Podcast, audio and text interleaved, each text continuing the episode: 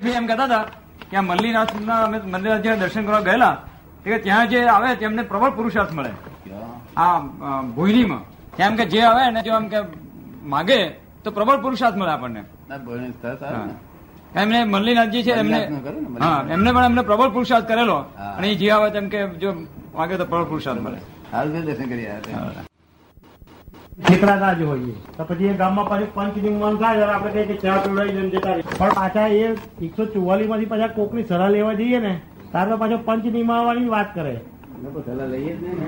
પણ એ દાદા લેવાઈ જ જાય છે. ના ના એમની સલાહ લેવાય એમની તો સલાહ લેવાય નહીં હલાય નહીં કશું પણ એ તો સલાહ હાલવા જ મંડી પડે છે.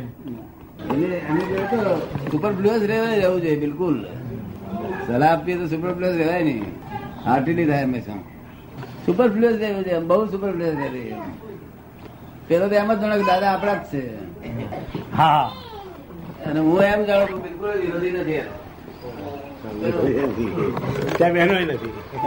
વિરોધી નથી એની જોડે નથી એમ. વિરોધી નથી એનો અર્થ. એટલો જ. હું બિલકુલ વિરોધી નથી. વિરોધી થવાય જ નહીં આપણાથી. એ આપણી નિર્બળતા. પણ એને એડજસ્ટ તો ના થઈ દાડે. આપણે સમજી ગયા તમે કહો આખો દરિયો જેવો છે પછી દાનચોર તો જુદું પાડ્યું એ તો તમે. હે? એ તો તમે અહીંયા દાખલો આપ્યો. પેલો તો આખો દરિયો જેવો છે તમે કહો છો તે. શું એવું છે? આખા જગત જ જેવું ચાલે છે રાગ દ્વેષનું ને એમાં આપણે સલાહ લેવા જઈએ. હા પણ એમાં એવું છે ને કે છેલ્લે પાટલે બેઠેલા લોકો જુદા અને અમુક લોકો જુદા. માણસ સ્વાભાવિક ચોર છે એ જુદી વસ્તુ છે અને એક ચોર થઈ ગયેલો છે તે જુદી વસ્તુ છે. જો આ તો આ તો કઈ કઈ માણસમાં કઈ ઓરલ છેલ્લી પાર્ટીના લોકો. એમને કોઈ કાયદો જ નહીં. નક્કી કરેલ બાર નાખો ને ઉઠાઈ જાય. બધું એ કરે મારે. એનું લો લો જ નહીં ને. પછી એક્સેસ થઈ ગયેલા. હે? એક્સેસ થઈ ગયેલા છેલ્લે પાટલે બેઠા જે થવાની છે થશે તમે જોયેલા નહીં બાબુભાઈ ભૂપેન્દ્રભાઈ પૂછે છે? ભૂપેન્દ્રભાઈ પૂછે છે કે મન બુદ્ધિ ચિત્ત ને અહંકારનું અવલંબન લેવાનું નથી. મન બુદ્ધિ ચિત્ત ને અહંકારનું અવલંબન લઈને ચાલીએ છીએ તોય કશો ફાયદો થતો નથી. છતાંય લઈ લેવાય છે વારંવાર. મન બુદ્ધિ ચિત્ત ને અહંકારનું અવલંબન નથી લેવું છતાંય લેવાઈ જાય છે. ફાયદો કશો થતો નથી જાણીએ છીએ છતાંય. તે તમે લેતા નથી પાછા. તમને એવું લાગે છે. શું? લાગે છે એ પ્રમાણે તમે જે બાજુ ઢળો તે બાજુ સહીઓ થાય. સહી સિક્કા થાય. પ્રશ્ન તો ઊભો થાય છે ને તમે જવાબ શું આપશો એ ખબર પડે છે. હમ. પ્રશ્ન પૂછીએ છીએ એટલે જવાબ શું આવશે એ તો ખબર પડી જાય છે. પણ વારંવાર પાછું એ અમારું એ અવલંબન લેવાની અનાદિની ટેવ એટલી બધી ગાડી છે. અધ્યાસ થઈ ગયેલો ને? હા. અધ્યાસ છૂટે તારે? અધ્યાસની દાદા ત્યાં જાગૃતિ રહેતી નથી. જાગૃતિ હોય તો એ અધ્યાસ જાય ને. એ એકદમ ઈઝી જાગૃતિ એટલી રહેતી નથી. અધ્યાસ ગયેલો છે પણ તે અધ્યાસની પાછળ જાગૃતિ છે ને તે તમે છો. અને અધ્યાસ છે તે અધ્યાસ છે. તમે તમારું કામ કરો એ અધ્યાસ અધ્યાસનું કામ કરે. બરોબર છે. પછી અધ્યાસ રહ્યો નહીં ને. અમે અમારું કામ કરીએ ને અધ્યાસ અધ્યાસનું કામ કરીએ તો મોડું પડી જાય છે. મોડું શું પડી જાય? અધ્યાસ વાળું મોડું પડી જાય છે તમે કહો છો તે બરોબર છે. આપણું જ્ઞાન જ એવું કે છે.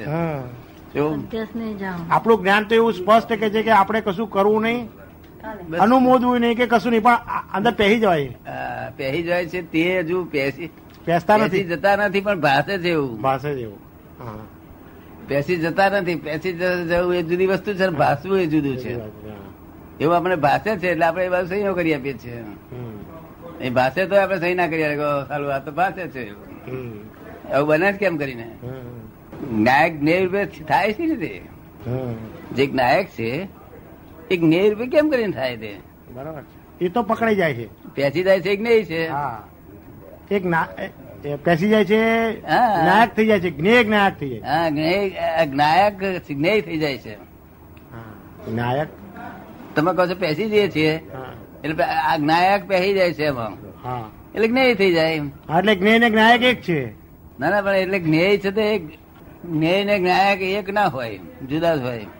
હા, તમે કહો છો તે વાસ્તવિક રીતે જુદા હોય. પણ આમ જનરલી જે ડખો પંચો થયા કરે છે એમાં જ્ઞેયનું જ જ્ઞેયનો જ ફાટો જ્ઞાયક થઈને કામ ચલાવે છે. ના પણ એ તો આપણી માન્યતા એ જ્ઞેય ને આપણે જ્ઞાયક છે માનીએ કેમ કરીને? જ્ઞાયક તો છે જ નહીં તમે કહો છો. બધું જ્ઞેય છે ને શુદ્ધ ચેતન છે બે જ છે એવું કહો છો ને તમે. હે? જ્ઞેય અને શુદ્ધ ચેતન બે જ છે. જ્ઞાયક બી જ્ઞેય જ છે. વચ્ચે જો જ્ઞાયક ઊભો થયો તો એ બી એ જ્ઞેય નો ભાગ છે. જ્ઞાયક એ જ્ઞાયક જ છે. હવે અસંગ સંગીત ક્રિયાઓ નહીં ને એનો પેદાશ નહીં ને તમે જે કહો છો કે જ્ઞાયક એ જ્ઞાયક છે તે સંગીત ક્રિયાઓ ની નિષ્પત્તિ વાળો નહીં ને? લાગે નહીં લાગે નહીં. એ વાત બરોબર છે. એ જ્ઞાયક તો બરોબર છે. પણ તે સિવાય મન બુદ્ધિ ચિત્ત અહંકાર એક જ્ઞેય સ્વરૂપ છે. એક ન્યાય છે. અને એમાંથી જ્ઞાયક જે ઊભો થયો હું હું પણ જે ઉભું થયું. હા હા એમાંથી હું પણ એમના ભ્રાંતિ ને હા એ ભ્રાંતિ વાળો જે જ્ઞાયક છે એ પજવે છે વધારે. એ જ્ઞાયક એ જે જ્ઞાયક છે ને તે હું જાણું છું હું કરું છું એ ચેતનમાં ના હોય. ચેતનમાં ના હોય એ બી જડમાં પણ ના હોય. હું જડમાં પણ ના હોય. હું જાણું છું હું કરું છું. શું એટલે એ તો આપણે ભાષે છે એવું. કે આ પેસી ગયા નહીં તારે જેમાં જેમાં જેને એમ માની છે કે આ જ્ઞાયક તરીકે હું ભૂપેન્દ્ર છું એ જ જ્ઞાયક થયો ને? હું ભૂપેન્દ્ર છું એ જ જ્ઞાયક થયો ને? ના આ કયો આપણે આ સંગી ક્રિયાવાળા જ્ઞાયકની વાત કરું છું. એક જ્ઞાયક એવો છે દાદા કે જેને સંગી ક્રિયાઓથી અસંગ છે અને બાકીનું બધું જ્ઞેય છે. હું ભૂપેન્દ્ર છું એ બધું આખું જ્ઞેય છે આખું હા ડિપાર્ટમેન્ટ જ્ઞેય છે હા. પણ એને હવે એક જ્ઞેયમાં તમે કહો છો કે એક સંજોગ એવું માનવા મળ્યો કે હું ભૂપેન્દ્ર છું. વાસ્તવિકમાં તો એ પણ જ્ઞેય છે. પણ હજુ અનાદિનો અધ્યાસથી એ જે નાયક થઈ બેઠો જે નાયક થઈ બેઠો તે એ વારંવાર હજુ સંસાર અપેક્ષાએ ઊંડી ઊંડી અપેક્ષાઓએ પાછો જ્ઞેય ઉપર પોતાનાથી જુદો છે એવું ચાલુ રાખે છે. એ જ પછડાટ કહેવાય એ જ પછડાટ છે. એનું જ જાગૃતિ બંધ કહેવાય. હા. સંપૂર્ણ જાગૃતિ કોણ નામ કહેવાય? જાગૃતિ દેખાય છે ખરું. સમજે ને? પણ છતાંય ન્યાય ન્યાય જ્ઞેય રૂપે થઈ જાય છે એ દાદા સો ટકા તમે મેં પેલી મેં જે વાત પૂછી ને આવતાની સાથે કે આપણે સલાહ લેવી ના જોઈએ. પણ એ સલાહ હાલવા બેહી જાય છે. સલાહ હાલવા બેહી જાય એ જે જ્ઞેય જે છે. એ જ્ઞેયનું વિસર્જન થઈ જાય. વિસર્જન થઈ જ રહ્યું છે. જો આપણે ચેતન છીએ તો. હા. હું થઈ ગયો તો હું ના તમે થયા નતા પણ તમે ઊંધું માની લીધું હતું અને ડાક પડાયો. જો, મહેતા થતું નથી. થઈ ગયું માને છે એ જ પણ નહીં તો એવું એવું થતું તો મારે બધાને વળવું જ પડે. આત્મા જે છે જે ભાવ કરે છે મારે જગત કલ્યાણ કરવું છે. હવે એ પ્રતિષ્ઠિત આત્મા કરે છે કે આત્મા કરે? એ ભાવ સત્તા કોની છે ભાવ કરવાની? આત્મા. કયા કયા આત્માની જે મૂળ દરઅસલ આત્મા છે તેની કે બીજું કશું છે એમાં? આ તો બિલીફ છે ખાલી. ભાવ સત્તા ભાવ હોતો જ નથી. ખાલી ચશ્મા એવા દેખાવાથી એવું કરે છે. શું કહે છે? અને આ તો છૂટવા માટેના છેલ્લા પ્રયત્નો છે. પણ એ પ્રતિષ્ઠિત આત્માનું નથી ને? એ પ્રતિષ્ઠિત આત્માનું ન હોય ને? એ પ્રતિષ્ઠિત આત્માનું નથી ને? પ્રતિષ્ઠિત આત્મા ભાવ કરે છે ને? એ તો બધી ઈચ્છાઓ કહેવાય ઈચ્છા? પ્રતિષ્ઠિત આત્મા ભાવ કરે છે એ બધી ઈચ્છાઓ કહેવાય. એ બધી ડિસ્ચાર્જ કહેવાય. અને મૂળ આત્માનો ભાવ હોય છે તે જેટલો આ કાર્ડ લઈને આપણે કરવું પડશે ભાવ. એ તો વિભાવમાં થયો દાદા. એ જે ડિસ્ચાર્જ થઈ રહ્યું છે. હવે ડિસ્ચાર્જમાં એક સંજોગ એમ માને છે જે ડિસ્ચાર્જ થયો એનું રજીસ્ટ્રેશન થઈ રહ્યું છે. એમ માનો ને આપણે જે ડિસ્ચાર્જ થઈ રહ્યો છે એનું આપણને એક એવું સુંદર કરણ આપ્યું છે મન કે જેમાં એ રજીસ્ટ્રેશન થઈ રહ્યું છે. ત્યારે રજીસ્ટ્રેશન કરનારો એની પુનરોક્તિ ઈચ્છે છે માટે ચાર્જ થાય છે.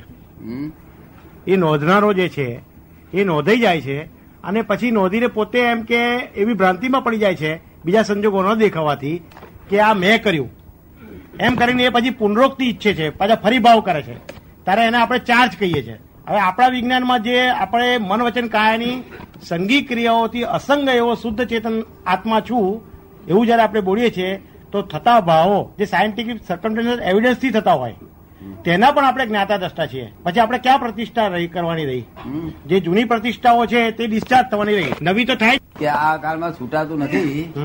એટલે અને અક્રમ વિજ્ઞાન છે એ અક્રમ વિજ્ઞાન અમારી આજ્ઞા પાડવાથી આજ્ઞા પાડવાથી ભાવ- ભાવથી આજ્ઞા પડાય છે. હા એ બરોબર છે. એ એટલે તમે કહો છો કે બે ભાવ એક ભાવ કે બે ભાવ થાય? એક કે બે અવતાર હા. તેમાં સાથે આ જગત કલ્યાણ એટલે પોતાનું કલ્યાણ થયેલું હોય આ પણ કલ્યાણ ભાવના કરી શકે માણસ.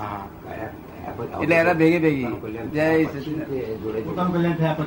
એ ચાર્જ કહેવાય એટલું ચાર્જ છે એક બે અવતાર કોઈનું કલ્યાણ કેમ થાય એવું ભાવના રાખો. આજ્ઞા આજ્ઞાપૂર્વક છે. શું છે?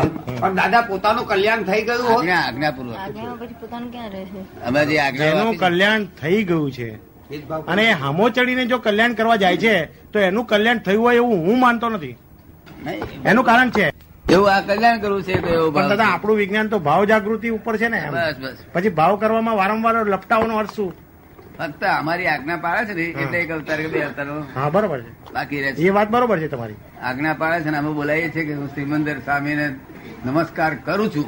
એમ જે કે છે ને એ અમારી આજ્ઞા તમારી પાછી એ બધી વાતો છે તેની અંદર મૂળ વાત તો શું છે? કે પ્રત્યક્ષ દાદા ભગવાનની સાક્ષી આ. અંબાલાલ મુરજીભાઈ કે ભૂપેન્દ્ર કરે છે? હા બસ. એમાં અમે તો ખાલી આ કરે છે તે જોઈએ છે. હા બરોબર છે. ઈચ્છા અને ભાવ એ બે માં ફેર સમજાવો. ભાવ તો ભાવ વસ્તુ જુદી છે. ભાવ તો અહીં તમારે થયેલા જ નથી હોતા. અને જે ભાવ થાય છે ખબર નહીં પડતી માણસને ક્યારે ભાવ થઈ જાય. શું ઈચ્છાઓ તો આખો દાડો તો ઈચ્છાઓ જ છે ને બધી બધું ડિસ્ચાર્જ જ છે. હમણાં જમવાનું મોડું થાય તો હું આમ આમ જોયા કરું. તમે ના કરો કે દાદાની ઈચ્છા થઈ એ બધું ડિસ્ચાર્જ છે. શું છે? એનો વાંધો છે જ નહીં ડિસ્ચાર્જ કે કાંતિભાઈ છો? તો ખરેખર કોણ છો? તાર તમે શું કહો? તો ભાવ ભાવ છે જ નહીં થતો જ નથી. હા એ બરોબર છે. ભાવ થતો નથી. તે તો ડિસ્ચાર્જ થયો પછી જે ભાવ થયો પછી જે ભાવ થયો તો ડિસ્ચાર્જ સ્વરૂપ છે.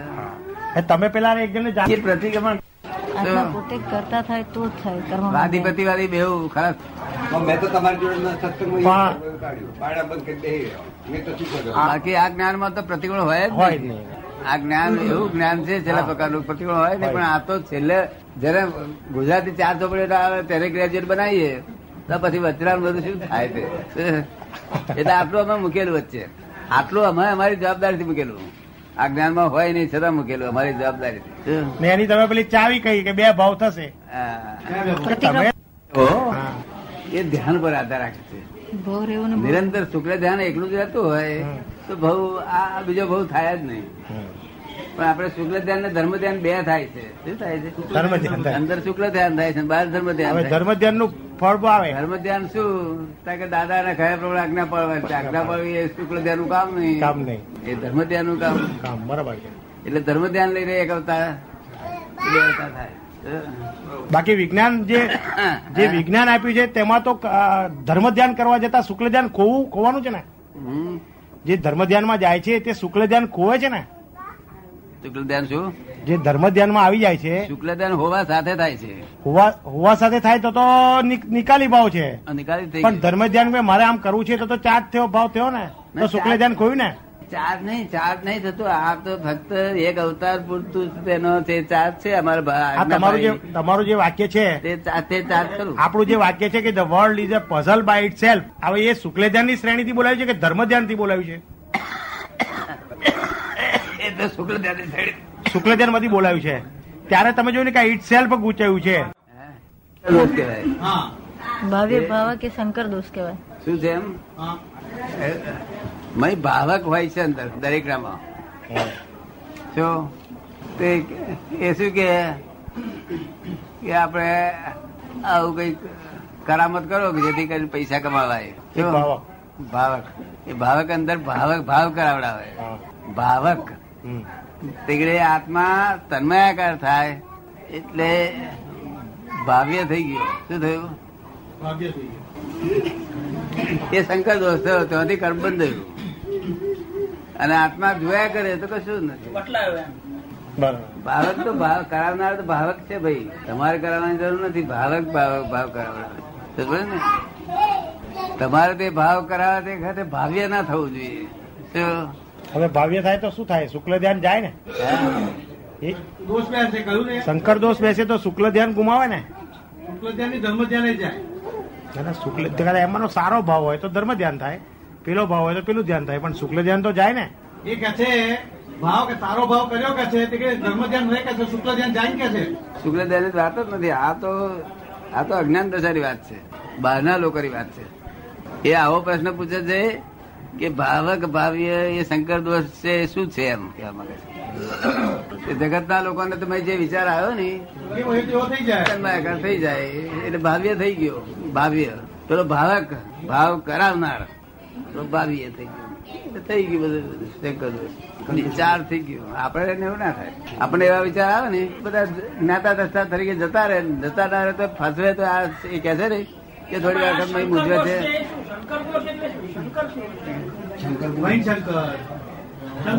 ઝીણી વાત છે બહુ ઝીણી વાત છે બાપુ ઝીણી વાત બાપુ શું છે? હવે આ અત્યારે જે સત્સંગ થયો તમે કહ્યું ને કે કોઈને ભાવ થતો જ નથી. શું ખબર નહીં પડતી. અને થાય છે ખબર નહીં પડતી. ભાવ થાય છે ખબર નથી પડતી અને ભાવ થતો નથી. શું કે ખરેખર આત્માની સામે થઈને જે પસાર થાય છે તે વખતે એક ક્ષણમાં જે ડિસિઝન લઈ લે તે જ ભાવ હશે ને? અત્યારે મને વિચાર આવ્યો. કે હું અભ્યાભાસ સ્વરૂપ ગુપ્ત શુદ્ધાત્મા છું.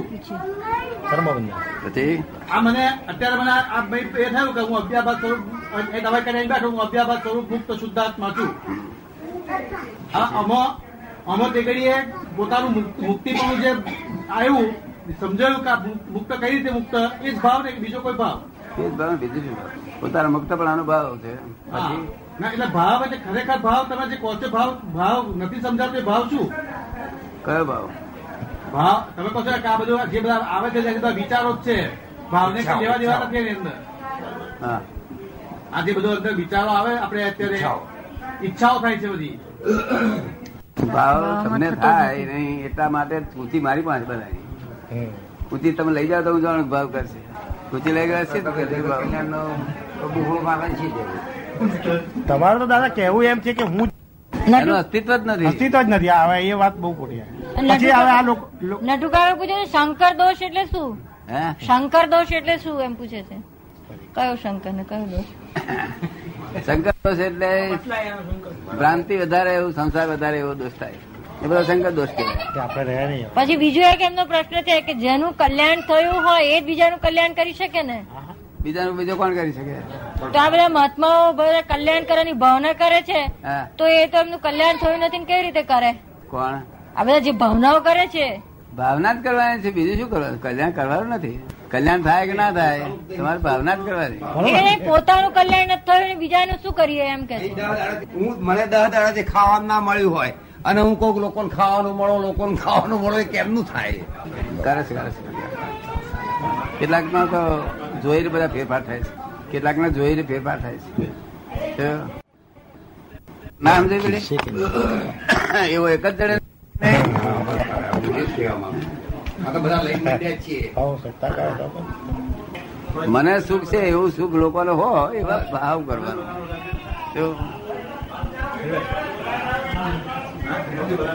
માર્ગ મળે એટલું છે માર્ગ. શું બીજી બધી જાગૃતિ જોઈએ છે ગમે એટલા કર્મ પાછળ. એ પાડી શકે એમ છે? કોણ પાડી શકે? પાડી શકે કોણ? પાડે પાડે.